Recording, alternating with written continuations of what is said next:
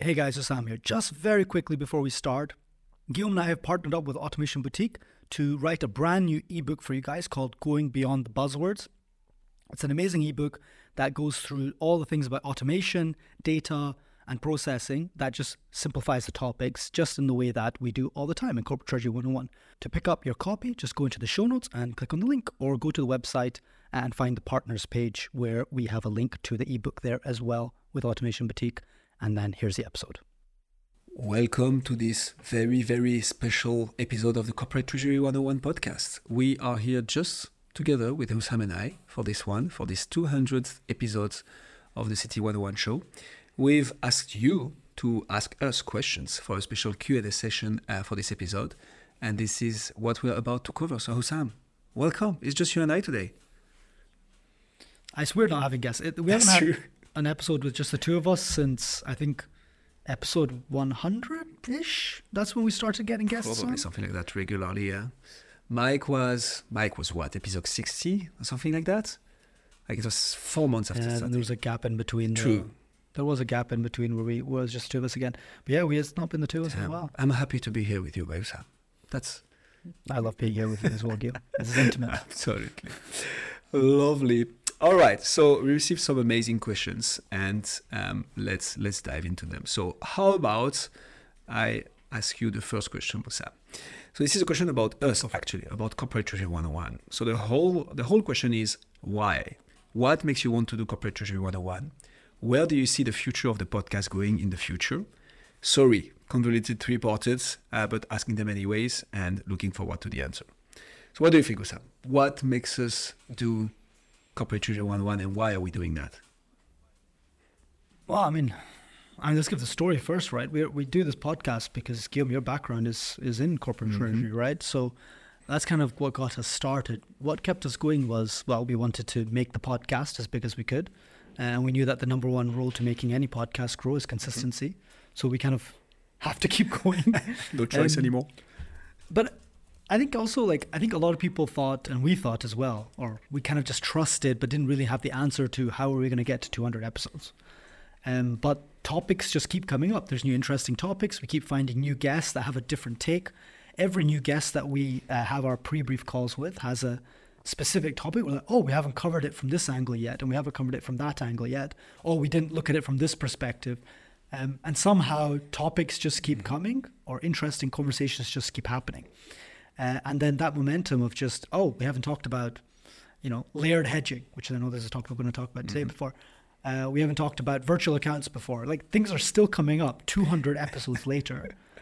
In a niche such as corporate treasury, being so specific, I think it's just a broad remit to the field overall, uh, which allows us to just keep going and keep finding interesting conversations. 100%. Couldn't agree more. Yeah, and the part you said about everybody has a different take on it, well, it's, it's a bit like math for certain aspects, right? Um, there are some certain base principles of treasury that it's just once you once you know it, it is what it is. Foreign exchange risk management is something we've talked a lot on the show with many different guests, and it's very interesting indeed to see okay, what does it mean from a corporate perspective? What does it mean from a system vendor perspective? What does the consultant has to say?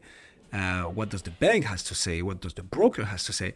And it all comes down to everybody has a different story, and sometimes because it's also about learning about treasury, inspiring about treasury, we end up having maybe a story that hit a certain brain center more than another and that makes the that makes the whole magic so we keep on learning even after talking i think for a good 15 at least a good dozen episodes about foreign exchange risk management.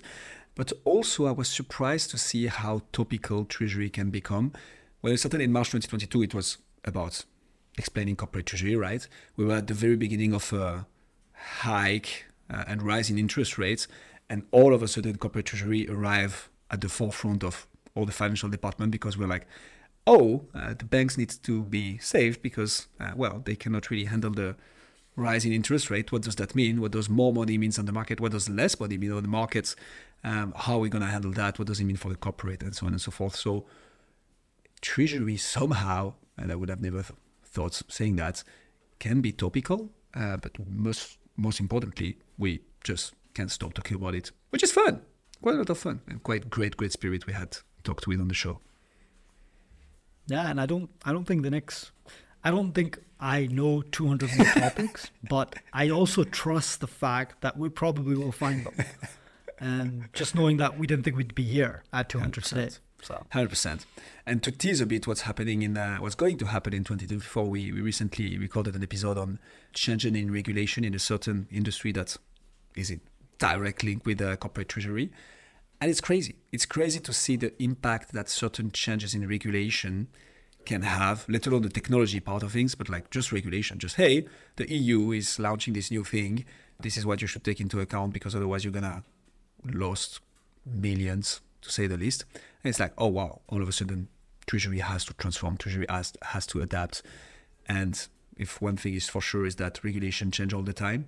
Death is sure, tax is certain, but I think regulation is highly linked to all that. Uh, maybe not death, but yeah, definitely lots uh, lots to talk about. So what's for the what's for the future of CT 101, Hussam? What do you see for the future for us? So, uh, Guillaume, for the future, I guess it's it's more of the same, right? Uh, we're going to find 200 more topics to talk about. I'm sure of it. Uh, and I'm sure we're going to find where those topics are going to be intersecting and simplifying them for corporate treasurers. Mm-hmm. I think that's going to be the main thing. I think the, the next episodes that we have recorded in the new year are exactly that. They're complex topics broken down. Uh, we've already got, I think, March up until March yeah. recorded. Yeah, correct. Um, so, like, great topics, great guests, all talking about very important things for corporate treasurers. But again, taking away the jargon, making it simpler. Mm-hmm. Um, the YouTube is growing. That's been going really well. Um, hopefully, you're going to yeah. be seeing some corporate treasury 101 TikTok style shorts in the future soon um, as well. Uh, and uh, the website's growing as well. So that's really, really cool also. We've got some cool collaborations coming up, new ebooks coming out, like the one that's featured in this episode at the start with Automation Boutique. Mm-hmm. Um, so more of just the same, which is simplifying uh, treasury topics uh, in languages that people can understand and not feel embarrassed to learn about the basics of treasury, no matter how senior they are. Amen. What do you think, Guillaume? Love that. No, hundred percent. Um, in line with you, Hussam. The um, the one thing I would add is that so by the numbers we are growing, meaning even though we are tackling indeed more and more complex topics and going into more and more details, we still, as you very uh, properly said, keep a corporate treasury and a one-on-one touch, which I think is important for our audience, but also for us. That's a bit the DNA of the show. And we have a bit like mixed uh, comments on some LinkedIn posts. Overall, it's very, very positive, the feedback we receive. We had a couple of, of um, comments saying, hey, but that, that's not one-on-one at all uh, or exactly, or other comments saying, "Hey, but that's that's very it's too basic. You need to go uh, much more in depth." And it's very funny to to tackle both those uh, both those comments. The first one is, yeah, I mean, if if anybody wants to really start with the basics, that's what we created the show for. And I think the first 150 episodes are really about covering each and every single topic in treasury. There are still some coming up that we deep dive more and more into, but there is still a good let's say 100 episodes which are really what is cash management what is financial risk management and so on and so forth where we break down everything sometimes bringing in experts to talk about it. So i think we have tons of resources out there for, to, for those people who wants to either get started in treasury or go back to the basics on certain points.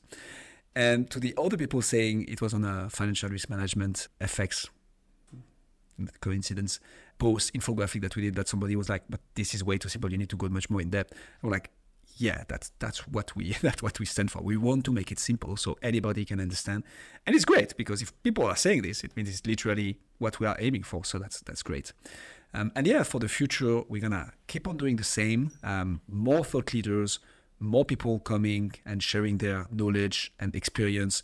I think one of the great benefits of the podcast, we're gonna reflect on it a bit at the end of this episode, but is that we get access to the, the greatest minds of Treasury to come and explain us some stuff and, and tell us their story, which is absolutely amazing. It's gonna be more of that in uh, in 2024. Uh, who knows, indeed, maybe some shorts and uh, nice short form content adapted for, for Treasury. We want to do things right and well. Uh, so we really focused on LinkedIn with the infographics, with the carousels, where we break down topics again and like make it more visual uh, because that's the small drawback from the podcast. It's only audio, but now indeed people can find us on YouTube. So yeah, more of the same and more amazing guests for 2024. That's uh, that's what we have, and uh, I think that's that's what people want to hear, want to watch. So we are just getting there. Hundred percent. All right, Guillaume, let me ask you the next question then. So, Please. Uh, we had a guest that said that their biggest challenge that they face in Treasury mm-hmm. is uh, getting staff who have a data-driven mindset. What would yeah. you say? What would you say about that? Yeah, this one is uh, this one is very interesting because we had we had quite some guests without us particularly asking for that particular aspect of treasury, uh, they brought it up as leaders in their treasury departments or within system vendors. Uh, and actually, to, to quote them, so we had a focus on this particular topic with Bart Hendricks, which uh, by the time was um, a senior treasurer in, um, uh, I don't remember the name of the company, it's a logistic company, uh, and uh, TIS leadership. both of them said that, and I think obviously lots of people are saying that data is becoming critical in treasury. AI has taken that to a whole new level. But if we just look at okay, how do we do proper cash flow forecasting? How we do even how do we do even cash cash positioning and cash flow? I mean, cash management and cash flow forecasting for the more advanced. Like it all comes to data, the quality of your data. How do you how do you collect them? First of all, now, where are they, and how how can you pull them to a central location to like analyze them properly and then manage the data and like make them tell the story that will help you make better decision making. And how to have a staff who has a more data driven mindset i think that's a work in progress. Uh, we had some interesting interesting thought leaders talking about uh, the fact that it might be sometimes more interesting for a treasury department to look for uh, data analysts that they would train in treasury management rather than training treasury uh, managers or finance professionals with data management, which is a very interesting take because like data is becoming so critical and it's good to have somebody in your team who is like, you know, you can go to them for anything related to data. And I, I like that. Uh, and it's, it means like more challenges for treasury professionals that they need to upskill in that particular aspect. Uh, but that's good, and that's that's good stuff because you get to learn. That's definitely a skill that you're gonna be able to leverage in any any part of your corporate life and in your career because data is is becoming more and more critical. There is this quote that uh, that you and I like a lot, Sam, which is "software is eating the world." Well, uh, data is at the foundation of this. So if you know just your little bit about data management, I think you can go a long way. So that doesn't answer quite the question yet. How to have a more data driven mindset team? I think it's about training, it's about uh, sensibilization, like education around it, like explaining why it's important, always starting with the why, like, hey, we need to know about data because this is the impact, this is what's at stake. Uh, and then once once people understand how important it is, they are much more likely to get, okay, I need to get up to speed with that. So, culture, explaining the why, and having the proper training with your team to clearly have that data driven mindset. And then why not bringing somebody in house from the outside world who has a more data driven mindset uh, that could educate and um, foster that kind of approach uh, of things through data. That's my take on it. What about you, Hussam? What do you think? How to how to make that happen in treasury teams? People having more of a data driven mindset. I mean, my corporate career, I never worked in treasury, but I did work in organizations that wanted us all to be more data driven for mm. sure and, and have those kind of things. And if I look at what they did, that I found effective. Training is, is the 101 of it, really. You need to make sure that people are actually capable of it. But if you look at what holds people back a lot of the time, a big part of it is I don't know how to. And a lot of the time, red tape holds people back as well. So also looking at, okay, what's the friction that's stopping people from getting some new software which is better at um, analyzing some bit of data, some plugins for Excel? Does your corporate, does your company have very strict policies around third-party software, for example, that just makes it too difficult to have to go through all those, jump through all those loopholes, to jump through all of those different hoops to be able to get to your uh, get your thing going, right? For mm. just you know five less minutes every day, right? It's like okay, to get five less five less minutes every day, I need to uh, you know, like go through a month of approvals. Like no one's gonna no one's gonna do that, right? So how easy is it for people to enforce change? Like if you want like to automate your systems better, like is it easy for people to integrate third-party tools like Zapier or like uh, RPA tools, right? Mm-hmm. Is that easy to do inside your company? Um, if not, how can you make it easier? So can you make a sandbox? Can you go out, bring in tools, and then say, hey, look, these tools are now here. Find the use cases for it. And the other thing is, how do you incentivize people to be more data driven uh, uh, overall? Is it, look, I'm not going to approve anything unless you show me the data, right? That That's simple as that. From now on, I need to see at least this. Um, clarity is is a big part of your, anything that you want out of your your team.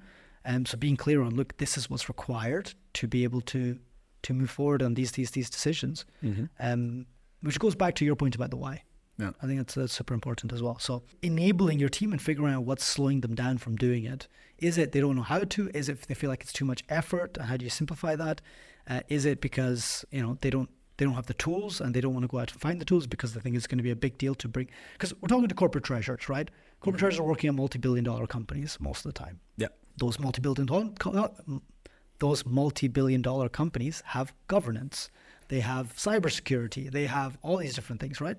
If I look at when I was working in a company, in like now being in a much smaller company, mm-hmm. um, I feel like I'm using a lot more data and, and automation in my day to day. I've also reflected on why I didn't when I was working for a big company. Mm-hmm. And it's just that. I was like, it's just too much effort to get software approved there. and now I don't have to. Now I've got an open cybersecurity might whoa. be a bit of a whoa, consideration whoa, in that. But um, just like having to say, oh, I want to get this thing inside the firewall. Oh, such a such an effort yeah. to get something to talk inside my firewall in, in my company. Um, that it was like it was just I was like, know, I'll just I'll just do the little bit extra effort that requires. Um, so Fair. I, if I reflect, I think that was a big deal of it. Yeah. I mean, I'm not sure what you're talking about, Sam. We have a super strong cybersecurity system in place at Corporate Treasury 101. Definitely. Ah, we do. We do. but, uh, but we also we also allow for improvements. That's true. That's absolutely and, true. And that's it, right? Enabling it. I think mm-hmm. that's the key thing. I think uh, everything that we do, we talk about it. We're like, yep, it looks good. Let's spend the money and, and let's let's implement it. So I think that's why. Yeah, particular, particularly like your take on um, how to incentivize that. I think that's the, that's the right approach for that person asking the question. Really, really like it. Let me ask you the next question, Sam. Um, and it's actually a very, I think, quite technical one. Um, what is the value of virtual account management, and can treasury teams in-house in function? Yeah, so I have no idea. Just perfect. Um, but in the in the corporate treasury 101 spirit, mm. I actually called up uh, someone I've been working with for for a very very long time now, and we have a corporate treasury 101, although they've not been on the show yet. Um, so yet. we have friends uh, at a fintech actually in London uh, called Integrated Finance. Integrated Finance is a fintech platform uh, for people to come and build embedded finance tools on top of. What basically they are is they're an API aggregator. So all the different banks that have all their different APIs, um, they don't talk to each other right? They never talk to each other. In fact, what Daniel said to me off the recording, and I wish I had caught this in the recording with him, was he was like, Deutsche Bank and Barclays are both building APIs, but they're not talking to each other. In fact, it's the opposite. Deutsche Bank is continuously looking at Barclays API, for example, and saying, how can we make ours better? Right? Really? So not only are they going in different directions, they're looking at each other and trying to one up each other all the time. So there's just no standardization in APIs. So integrated finance solves that problem by building all those integrations and then having one API that treasurers, for example, can integrate into their into their system. But Daniel gave a really really good explanation of this, uh, and here it is. This is how we got into podcasting overall and start our agency and everything like that. As we're running for like a year and a half, uh, etc. When we talk about corporate treasury, which my business partner, that's he was a consultant at PwC in treasury, and uh, so we've had that running for a really long time. and for our 200th episode, we thought um, we would do a Q&A. And one of the questions came up was this virtual card, uh, virtual accounts, sorry, question for corporates. Mm-hmm. Um, and there was a couple others that we had no clue what the answer to that was. And uh, um, so we thought, okay, tell you what, let's call experts and make like a mashup episode, like answering each of the mm-hmm. each of the questions.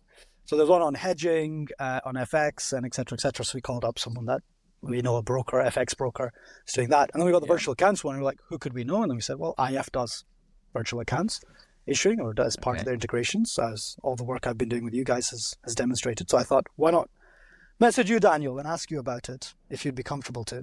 But what are virtual accounts? Because I actually don't know. I just sent you the most boring blog I've ever done. It's a 30 page thriller on uh, virtual accounts um, okay. It's it's probably the deepest topic I've I've ever bothered to dive in that wasn't Lord of the Rings. So, virtual accounts in my industry is really a bastardized tool to make like a bank. Hey, look at me, I'm a bank because I've given you a virtual bank account. Where they originally stem from was large corporates who had a a, real pain handling their accounts receivable solutions. So imagine you had um, a huge bowl and everyone owed you a penny. A million people owed you a penny, and everyone tossed their penny in, and then you had nine hundred ninety nine thousand pennies, and so you're missing a thousand. Well, you go into your your uh, jar and you're like, I don't know whose this is, and so you'll um. That was effectively what's happening to large corporates on invoicing. So you, you imagine, I don't know, let's say you're Coca Cola and you've got 35,000 distributors in Europe. And so they all have to pay you for whatever reason. Humans are humans. Pay early if they're hyper organized. They pay late if they're disorganized. They pay on time if they're regular organized. They overpay.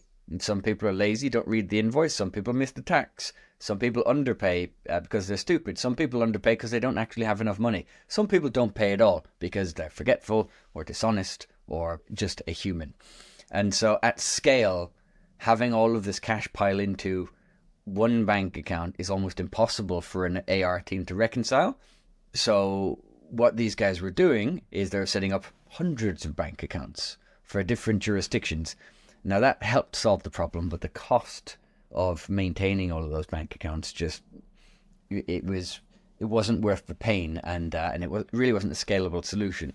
So whilst I don't know the specifics around how it happened, something tells me a, a an FD at Apple or BP or Coca Cola went, Mister Bank, this is a pain. Fix it or I leave. And one of the bank uh, one of the banks went to their te- chief technologist and said, "We can't lose Coca Cola. We'll be fired." so fix it. And so what they came up was with this idea of virtual accounts, and really just just they're accounts that don't hold balances effectively. They think of them like forwarding rules on your emails. Imagine you're a small company and you want to look like you're a bigger company. So when you sign your first customer, you email them the invoice from finance at Mr. Whatever.com, but it's really from me. And uh, when they don't pay, you get your sales team to chase them, which is me again. So I send the chaser from sales at um, whatever.com. And then uh, when my customer doesn't pay on time, better get out the big boys. So I put debt collectors at blah blah.com. But it's me sending those three emails. Virtual accounts are exactly the same. You rather than you putting a, a reference number on your invoice and hoping to dear God that, that the person actually types that in on on their payment when they pay, you can just do mm. away with that.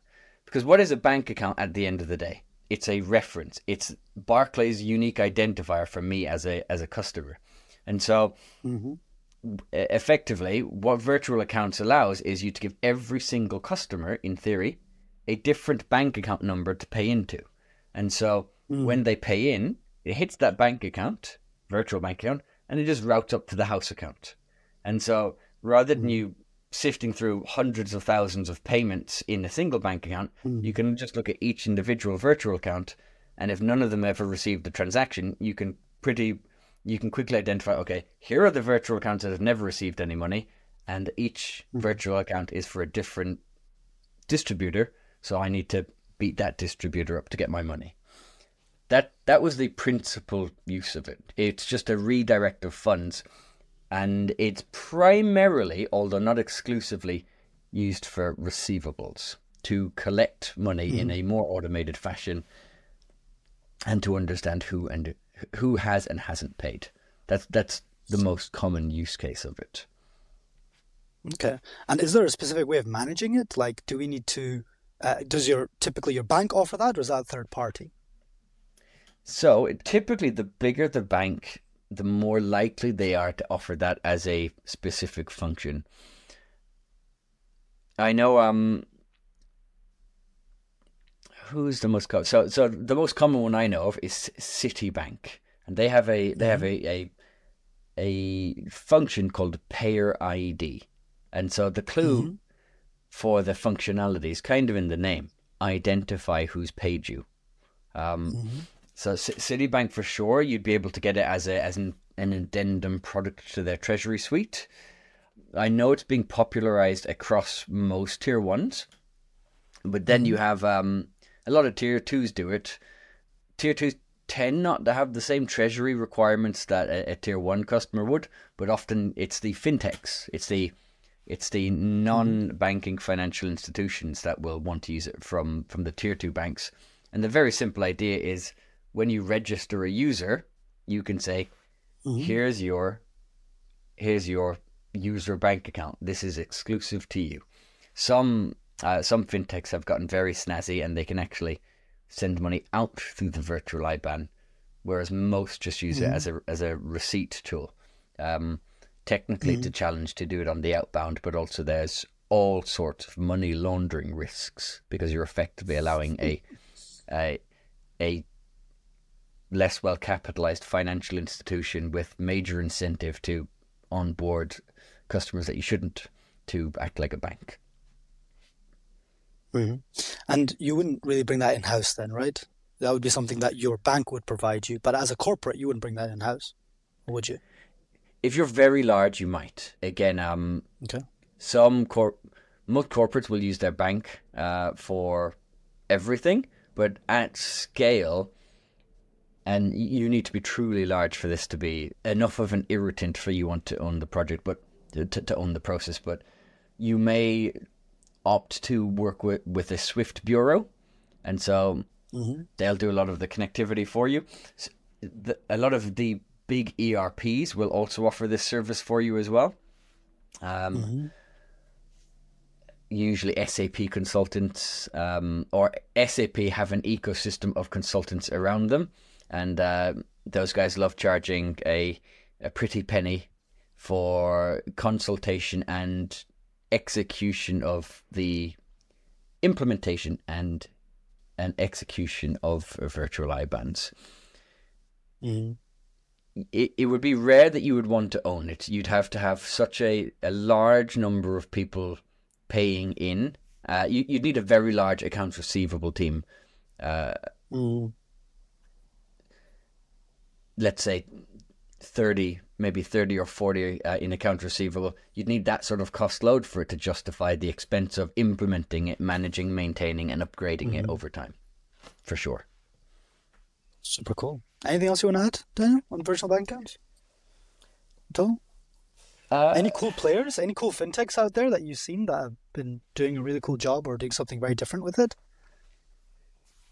so certainly from for the industry that I operate in, loads. Uh, what I what I probably wouldn't want to dilute your treasury messaging, as most of these are using m- most of these are using it to to expand the range of banking products they can deliver to an end user. That might be a corporate or an individual. The corporate would certainly be a lot smaller than someone who's concerned about treasury. Uh, On large scale, one thing I did see recently, it was a classic. I was trying to sound smart on a LinkedIn post uh, about virtual IBANs, and uh, when, whenever anyone does that on the internet, there's usually a, know-it-all who um who comes above the parapet and goes ping! And yeah knock, knocks out your you you missed a comma on line three and you're also wrong about this detail. And boy was he right on both counts. I did and he was right. But the specific point that um the specific point that i got gunned down on which was news to me as well. I was actually uh, i was glad to find it out. Virtual IBANs they are truly virtual virtual bank accounts. Therefore they offer so so confidently Daniel said in his LinkedIn post, they don't offer the physical protections of a real bank account. So certainly if you're a, a, a real human being or a, in some cases a small business, you have protections up to say eighty five thousand pounds or, or whatever whatever the uh, the central bank decides they're comfortable with allowing a bank go bust and covering in any given year. So, uh, confident Dan said one of the uh, problems with issuing virtual IBANs to serve as replacement bank accounts is they do not have those protections. And then virtual IBAN legend 53902 responded saying, um, actually, uh, we've just delivered a virtual IBAN project and you do have uh, the com- consumer protections afforded. I haven't seen evidence of that, but if that's the case, then then that would be a, a a big leap forward in one of the constraints of a, of a virtual bank account. Because if you're a small consumer, a very very good reason for you to want to work with a big bank is that the accounts they issue you are protected up to X Y Z value, Whereas if you were forced to use a, a small fintech who maybe was solving a, a bigger problem for you uh, in your niche, you would still have some concerns that if said fintech went bust, and let's be honest, a fintech is inordinately more likely to go bust than a bank, and and you can compound that in terms of like there's going to be no bailout for for you uh, for the fintech, whereas there would be a bailout for mm. a big enough bank. So th- so the risks are clear and present. So to, to have that protection afforded is actually quite powerful. Still haven't seen evidence of it, but what did I call him? Virtual IBAN nerd six seven two three one one five four. Um, if if that is true, uh, I'm very impressed with you. Very cool, Daniel. Thank you very much. So yeah, Daniel's amazing. So Dan, that was a super super good explanation. Um, so yeah, I mean, virtual accounts have a lot of uh, value to corporate treasurers, especially in terms of um, if you have loads and loads of invoices coming in, where's your cash coming from? Where's it not coming from? um, to make sure that it's coming in on time or not. And then the logistics of managing that. Bring that in house is you have to be really big uh, to be able to reach critical mass to be able to do that in house. But uh, I don't. I think Daniel explained all. Hundred percent. So thanks a lot to our friends from Integrated Finance. Thanks a lot, Daniel. This question made us think, and definitely we might have a special episode about virtual accounts in 2024 because there is a lot to talk about, a lot of very interesting use cases. Um, so very much looking forward to explore that topic further for sure. And do do go check out Daniel's post in the show notes below. Hundred percent. Where he goes into it more detail.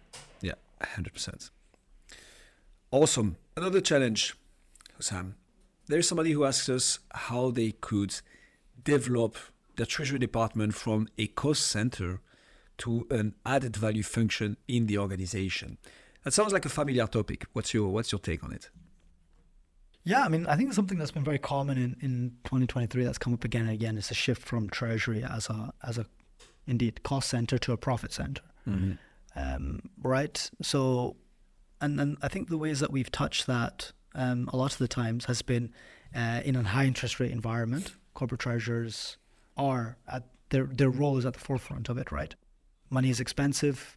Uh, cash is king, and having liquidity on hand, so you don't have to go for some short term financing uh, is definitely beneficial. Better having money on hand and investing it smartly in uh, assets which are growing right now, such as money market funds, which is something we've covered yeah. um, with Treasury Spring, for example, it has been super super beneficial. So I think it's about finding finding the opportunities like that. Right, we've we've covered a lot of them. Um, mm-hmm. Going out and getting using data to convince your management, the CFO, to go and uh, be able to implement these new things makes you profitable right? I think yeah. that's. I think we've covered a lot of it. What, what's been the most insightful for you in this topic? Yeah. Yeah, we've um, so we've talked with quite some people about it. Um, with my my background in consulting, that's something that comes back a lot because obviously the people we get to work with are people who are looking to transform the treasury department. To transform your treasury department, you need to make your case right to your CFO and potentially even higher up because you need budget. It just doesn't happen overnight.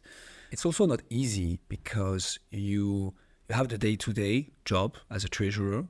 Uh, I think there is not a single person that we talked to in treasury that told us that they have a big treasury department. It's always a small team compared to the size of the organization, which also means that you hold a particular uh, high responsibility when you're one of those team member because you're like, yeah, when you manage a multi-billion dollar company's cash, uh, it's like it can be critical. But so that, that takes me to the to the point of um, one of our episodes. We had Kurt Smith on the show, um, and he he's the vice president of the ACTA, the Australian Corporate Treasury Association, and we talked about exactly that: how to take treasury function from a support function to a strategic function, and like to a business to a business partner of the organization. My main take from this episode and from what we've seen is that, first of all, raise your hands stand up and like make your case to have a transformation, have something happening in your treasury department which is not which is not just hey we're gonna do the day to day, we're gonna actually enable cost savings because they start by this, and then enable like additional business coming in like what if you increase payment terms what if you negotiate bigger line of credit so you can actually build that plant or that manufactory and like you enable a bigger part of the business? What if you drive negotiations for your OCF that allows you to have uh, more credits at a lower uh, percentage, and lower interest rate? Like all those things, when you think strategically how to enable the business through treasury, all of a sudden you're not just uh, doing the day-to-day job. You are helping the CFO, helping the board to drive business growth, and I think this is how it's happening. One of the main takeaways from 200 episodes uh, on my side is also talk to the outside world of treasury, talk to the other department, understand how they work. Uh, that shouldn't be only the group treasurer's job. Of course, the person at this position usually does it because he or she has to talk to the CFO, talk to the tax department, talk to the uh, legal department. But as a treasury manager, as a, senior treasury analyst, just go there, go to the procurement department, understand how they work, understand how they do contracts, how they do invoicing, how you can help them. Uh, same for the sales team, same for the tax team, same for the legal team, same for AP and AR. Like go out, out there, advocate for treasury, understand how people do their job, and ask how you can help them from a treasury standpoint. And if you do that, you're not just doing the day to day, you're like enabling the whole organization to do a better job and you're enabling business growth. I think that's really that's really about it. One of the first things that Mike Richards, one of the very first guests, guests uh, told us is raise your hand. Like stand up, raise your hand, and like go a bit above and beyond. You don't need to like just do 12 hours day of work, right? It's just like do your job and like then once it's done properly, see how you can help your manager, see how you can help his or her manager, see how you can help all the teams, all the departments uh, to do their job better and this is how you're going to come from a support function to a, to a true business partner, I think. 100%. Now, there is a hand point. Uh, it's come up again and again. We were mm-hmm. at the um, Treasury Career Corner live for uh, with Mike Richards events actually in London, mm-hmm. um, and then there was a bunch of huge, huge corporate treasurers there, um, and group treasurers there, and uh, that was the point that kept coming up in everyone's career journey was raise your hands, take on the tough challenge. That's a hundred percent good point. No know, another uh, very uh, technical question. So, from a headquarters perspective of an international company, mm-hmm. would you recommend onshore or offshore hedging for FX exposure of its subsidiary in Turkey and why? Where would you search for on slash offshore FX forward rates for a comparison? so, I'm going to quote you on that one, Sam. I have absolutely no clue. um, lucky us, uh, we start to have good friends in the in the treasury world, and here we asked our very good friends from GPS Capital Markets uh, to help us and uh, give us an answer to that question. Uh, so, just so you know, GPS is um, a leading corporate foreign exchange brokerage firm uh, who is dedicated to handling companies' foreign exchange, and they don't do, do just that. They consult with your company to help you identify what's the best approach, what's the best strategy, and then they enable this strategy. Uh, we had two of their leaders on the show, uh, David Pierce and Alexander Youngman. Amazing episode, I think an hour and 40 minutes of pure golden nuggets conversation around financial risk management and more precisely FX risk management. Super, super interesting. Dave is like appearing on, um, I think it's CNN or whatever the news yeah, channel CNN, in the US. Yeah. yeah, thank you. Uh, the news channel in the US, as you see, I'm, I'm very well informed. But so, big, big personalities in the world of uh, FX risk management. And we asked them this exact question. And uh, Alex uh, was kind enough to write us an answer that I'm going to read to you just right now. So, and I'm quoting him from A to Z here. This is a great question and it is a very difficult question, mostly because there are several moving parts to this. Politics and the Turkish central bank dash the battles versus what the future holds. The Turkish central bank has taken steps in the past, in 2018, to clamp down on the speculation of the Turkish lira, which over time has limited the ways investors can take positions in the lira. Turkey lowered the amount of liras commercial banks were allowed to lend to foreign counterparts, bringing stability to the lira by engineering an increase in the cost of borrowing in liras. At the same time, they hindered the ability to hedge Turkish holdings against volatility. The offshore market has been restricted over the past years. Since June, the central bank has consistently raised interest rates to 35% from 8.5% in an attempt to slow down inflation, which was running at 61% in November. Currently, a convergence between lira interest rates inside Turkey and abroad is lining up a potential easing of currency restrictions.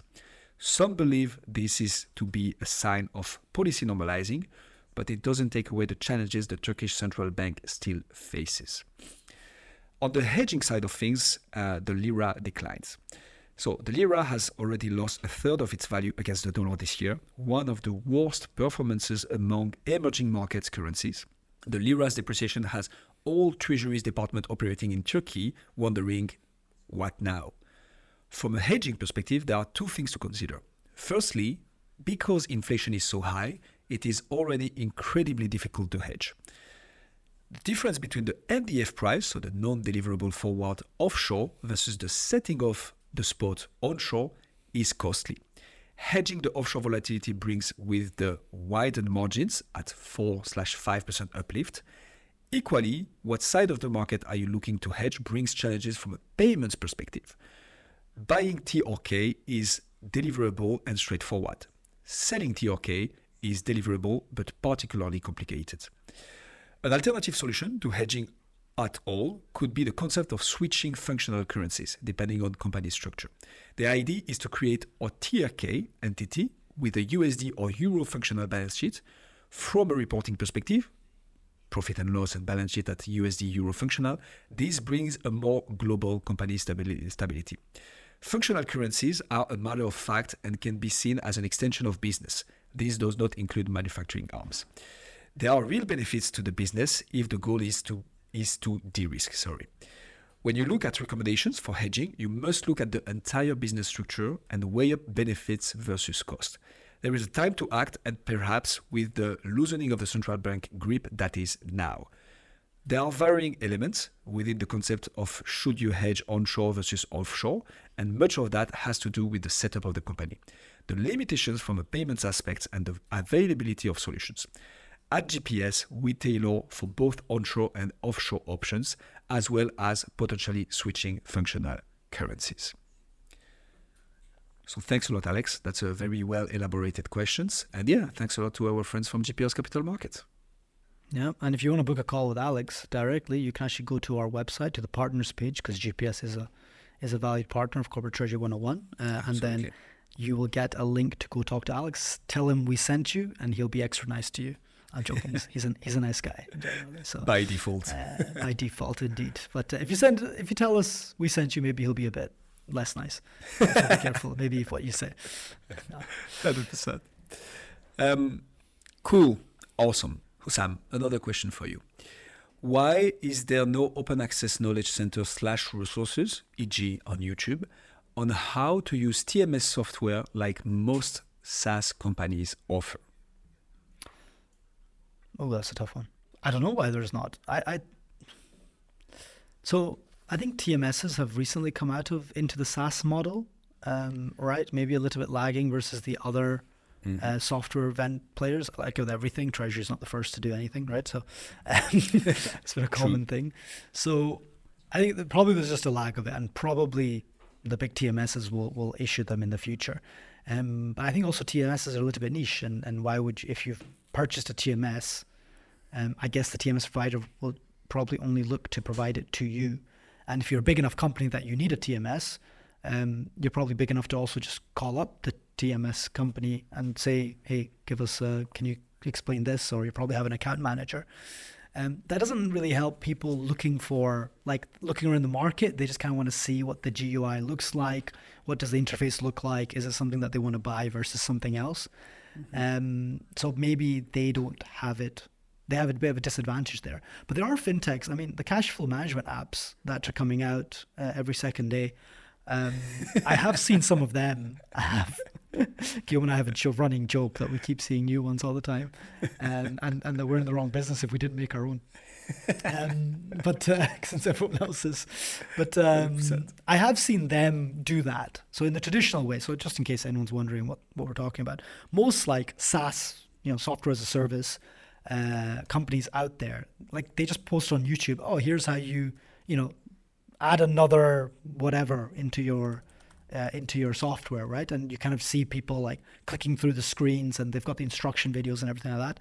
And apparently, TMSs, the big ones at least, aren't aren't really doing that. So I would speculate it's a lagging effect. And again, if you're getting a TMS, you're big enough to have an account manager, and the smaller ones are doing it, uh, from what, what I've seen at least. Anything you'd add to that, Guillaume?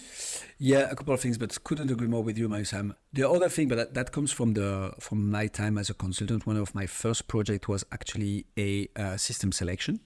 Um, and in those particular processes, you would get a demo from the from the different vendors. So I think back then it was five vendors invited in the in the RFP, and during the beauty parades, you get to get a demo of like one to two hours with, as you just said, the account manager. So it takes as far, from my experience, as an RFP to be able to see live, explain to you by an account manager how the system works, what you can do, the different cap- capabilities, and so on, and for you to ask them this question. We had a with our AI Treasury in Treasury newsletter, we had a uh, an article about uh, Kyriba's um, one of the Kiribati function, they, are, they were experimenting with large language models. And so they released something which is the large language models for treasury requests using the Kyriba API. And in there, there are some like uh, videos. I think it's like, I'm watching it right now. It's 4 minutes 30 uh, video of how the system works, but for that particular function. So point being, indeed, we have not seen it so far. I think it could be super interesting as as we try to broaden the treasury knowledge overall, like getting anybody who's not really aware of what a TMS is or like has always been working with, I'm going to name one, so Kyriba to continue, but is about to take a role in a company that uses one of FIS products or Nomentia or SAP or whatever. I'm just naming as many as I can just to show that it's like, it's broad and there are many systems out there. I think it could be super interesting. Like I would have been personally interested as a consultant back then to have like either one hour or 10 hours like breakdown of each functionality in a TMS accessible online. Um, so definitely something that can be implemented on the market. Who knows? Maybe that's something for uh, CT 101 to, to look into in 2024 or maybe 2025. Let's see. So yeah, uh, definitely lots of interesting stuff to be done still. But to, to finish on your last point, Sam, yes, it's funny to see that uh, the new the new joiners in the market, the one providing like not ad hoc solutions, but like very niche, very specialized solutions, typically cash flow forecasting or cash visibility, are indeed much more keen on showing how their tool works because I think also they are less established at the moment compared to the bigger ones. So they want to um, advertise the product and see and show how it works, which makes sense. But definitely an interesting thing to tackle. Yeah. So that doesn't answer the why, but definitely there should be more. yeah.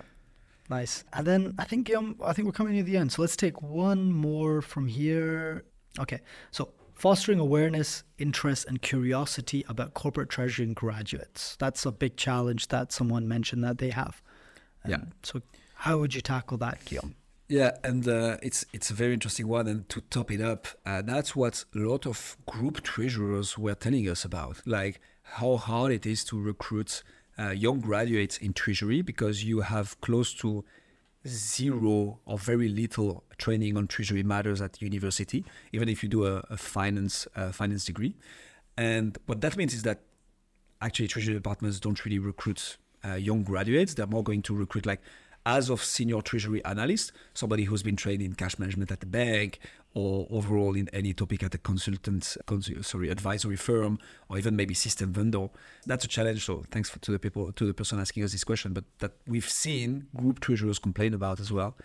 And I think to begin with, with the answer is that that's exactly our mission uh, at CT 101. We want to, we think education is about making a topic fun like if you make a topic fun and entertaining, people come back to it easily. You remove the friction from, well, the toughness of learning something new, especially as niche and as uh, technical uh, as t- Treasury can be. So that's definitely one of our mission, like fostering awareness, uh, making it simple, making it entertaining, so people can join in more easily. And then honestly, we have to throw flowers or whatever the English expression here, Sam, at certain people doing a great job at it. Uh, we've been to Eurofinance and there was um, I don't remember his name, but we're gonna put his name in the in the uh, in the show notes. Who is a who's a teacher at university uh, in Italy, I believe, and he's like spreading awareness about treasury and he's like advocating to have a dedicated module into a finance degree about treasury there is this um, Vrije Universiteit of Amsterdam who is also having a not master degree, but here again, a very in depth module about treasury. So we are starting to get there. Uh, we've we're working a lot with the AF, AFP lately, and they are very strong on that as well. Like partnering up with universities to again foster awareness, uh, but also say, guys, there, there is like real career opportunities in treasury. Like if you arrive as a 22, 23 years old young graduate with treasury knowledge, you're gonna be welcomed with open arms in treasury departments. And I mean, to say the things, there is quite a good money to make. You can check out the Treasury Salary Survey of uh, of Mike, who's releasing it um, on a quarterly basis. Like, it's good money. It's a great career. So definitely, we're not there yet. Some universities are doing it well. Some associations are pushing through to like partner with universities and so on. And on our side of things, on CT 101 side of things, we are trying to like make it fun, make it entertaining, putting it on channels that Treasury is nowhere to be seen so far. So YouTube, typically having a podcast about it, uh, some nice infographics. Uh, so yeah, getting there, and I think it's gonna take a collective effort. Maybe the last part of the answer is uh, treasury associations like uh, the ATIB. I'm thinking uh, the IACT. Uh, all those treasury associations have some form of treasury education that they try to push, and it's gonna be a collective effort for sure. treasurers raising their hand again to like go to universities, go to student associations to like push this particular topic. What's your take on it, Hussam, uh, who, uh, who have seen it also from a outside perspective for like more than a year and a half now? No, I think I think everything you said is pretty pretty accurate. I think the people don't really know treasury as a career uh, when they're at the graduate level. So I think that's the big thing. So I think it's a brand question or like awareness question, and maybe mm. treasures treasure needs a bit more marketing or needs a marketing department uh, as a as a industry. But I will say the AFP. Um, having spoken to the president of the AFP uh, mm-hmm. privately, Guillaume and I have a few times now, that's exactly what they're trying to do. Uh, and I see them doing a really good job of, of trying to do that. And maybe just, just to call it, I mean, if anyone knows any universities that would like accreditation from the AFP, I know they're looking to do that. So if you have a university or your university that you studied at, mm-hmm. and you think, hey, look, it would be cool if this was accredited by the AFP, um, reach out to us. We'll put you in touch with them, uh, and uh, you can you can get your university business course or finance course accredited by the AFP. And they're really really interested in collaborating with more and more universities to tackle exactly this thing. And hmm. um, so yeah, reach out to us. Uh, treasurepodcast at gmail.com still still works, uh, or the or the submission form on our website. Yeah. And and yeah, we can put you in touch and your university in touch with the AFP uh, to go and get accredited to be able to build that funnel of graduates coming into Treasury and being more aware of Treasury. 100%. Amazing. I think that's it. Quite some amazing questions. A few others that uh, we could not cover in this very episode. We have to keep a bit of time for um, the reflect on the year 2023 and 200 episodes. So, what's your takeaway, Hussam, as we reflect on 200 episodes and 2023, which has been quite a quite a year for CT 101. Yeah, I think the appetite for Treasury is there. I think that's my main reflection. Mm-hmm. Uh, people people want to listen to Treasury uh, podcasts. Uh, I think our stats show that. You're going to share those in a little bit uh, about the the numbers, uh, being data driven, of course, as as we are as a as a podcast. So. I think the appetite for Treasury is there, which is really, really interesting. I think it was the first time, and um, this year was the first time we met fans face to face uh, Guillaume, uh, at different events. We, we attended conferences and events this year. At each one of them, uh, we were actively recognized as, oh, you guys are the guys from Corporate Treasury 101. True. That was super, super cool. Um, so if you guys ever do see Guillaume and I, uh, or I, running around uh, in the streets of, I don't know, wherever we end up, at whatever time we are, we seem to be around Europe quite a lot. Uh, next year, hopefully in the US as well, for a few different things. Mm-hmm please do come up and say say hello. I think that we found that really really fun at Eurofinance at uh, Treasury Career Corner Live. Yeah. Um, generally as well, uh, walking around the streets of Portugal. so it's um it's it's been a really cool uh, it's been a really cool journey in that regard. I didn't think we. I guess I 200 was just so far away when we started. True. That I never thought of it. And um, being here is a bit surreal. It's a bit mm-hmm. weird. And here's to to 200 more. Yeah, hundred percent. I think the main thing for me has been the surprise of seeing an enthusiasm for an educational treasury podcast. Like that was really that was really the main surprise. A, a welcome one for sure, but uh, the main intention was indeed to start a podcast together, see how it would go, and for me also to keep on learning on treasury stuff um, next to the the consultant's job. But quite flabbergasted to see uh, how many people actually listen to the show and come back. So maybe one of the most important thing. Thank you so much to you listening to this episode right now. Uh, Yep. This show will definitely not be here if it wasn't for, for you and for the amazing audience that we have. Our our very good sponsors, Automation Boutique, actually giving the shout out once more with the ebook that we, we talked about at the beginning of this episode. We've been able to access to them and to get them in an interview to begin with because of the because of the audience and because like there is a, an enthusiasm around treasury and around all things automation and tech in treasury so yeah thanks a lot uh, thanks a lot for that and to to put a little bit of numbers on it and to to show you how like the community you're part of when you when you listen to community 101 the the spotify wrap is probably something you you're aware of uh, because you probably received yours if you're a user of spotify uh, over the last weeks and we were we were quite surprised to um, to find out that for 180 people, we are the most listened to podcast in 2023. That's that's absolutely that's absolutely insane. And like when I was checking those numbers, I was like, okay, that's that's about uh, the number of listens we get for an episode in the first 30 days, um, a bit more. And we're like, 180 people in one room would be quite a lot. And for a seven and 750 people, we are top five podcast. So really, really surprised to see how many people are keen to listen to Treasury, but more importantly, come back to listen to more. that's the that's the most important thing. One of the fact that uh, you just mentioned, I mean, one of the person we we got recognized by at Eurofinance, so Sam told us like they, they, they were he approached me and he was like, yeah, I'm at, I'm at episode 64, can't wait to be at episode 100. I was like, but are you listening to all of them? And he was like, yeah, yeah, I'm listening them one by one. And I, I'm, at episode 64. I was like, wow, that, that's absolutely impressive. So yeah, absolutely amazing. We recently crossed the, the threshold of 50,000 downloads in total. Uh, we had the chance to host uh, 39 guests uh, on the podcast. So massive thanks to them as well. Much more to come in 2024. So yeah, as we reflect, extremely, extremely great, grateful basically for the journey for 2023. We've been able to go to Eurofinance. We've been able to partner up with amazing people, namely Automation Boutique, the AFP, and uh, GPS Capital Markets. So very, very thankful to them and to everybody listening to us. I think that's my uh, that's my main take. Hundred percent. No, indeed. Thank you to all the guests and to, to all you guys listening. I think that's super super cool.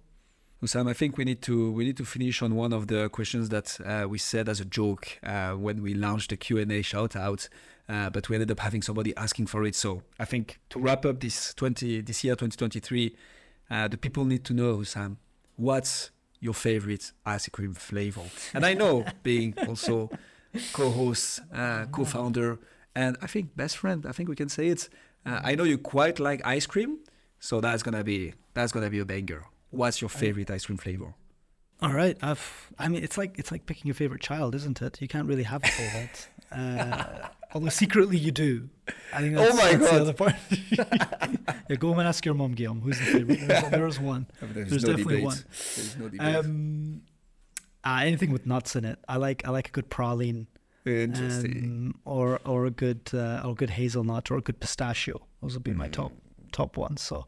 One of those, I'd say. I'm surprised no one asked about the cafe as a very niche That's true. as a very if you know you know and, and the Danilos the Danilos of this world will know what that means uh, about the about Sam's cafe um, It is. Or those of you that uh, yeah, or those that you took the ebook or the first ebook indeed Yeah. But no Guillaume what's yours just uh, just to close that up Man, I'm a very, I'm a very simple man. I think for me, it's vanilla. Anything that has to Oh do with God. vanilla and maybe with some spark of chocolate. You know what? Actually, stracciatella is probably the one I would uh, take the most of. We um, in Portugal, I've discovered the pastéis de nata uh, ice cream flavor, which is definitely not my favorite. Sorry for all our Portuguese fans. pasta de natas are great No, themselves, yes. you love pasta de Oh. just, just just to be clear Making me but sick. uh, not uh, not the ice cream. Perhaps. It was a bit. It tastes a bit too much like a pastry in an ice Exactly. cream, which is a bit weird. Exactly. So yeah, stracciatella. Top that up with a, a vanilla ice cream ball, and I'm, I'm I'm the happiest man in the world. That's that's far too plain. But okay, anyway, that's fine. Yeah, but man, simple people will life, judge. you know. People will judge how they want to judge it. exactly. Amazing, Guillaume. And uh, let me finish off by saying thank you for uh, for being my host for 200 episodes. So, my Sam, it was an absolute pleasure. It is an absolute pleasure. Looking forward to more episode, and thank you for making it so fun and entertaining. definitely, definitely love hosting with you. Here's to 200 more. Thank you, everyone. Thanks and, a lot. Uh, we'll catch you at episode 201. Absolutely. Have a very nice break. Enjoy the New Year celebration and talk to you in 2024.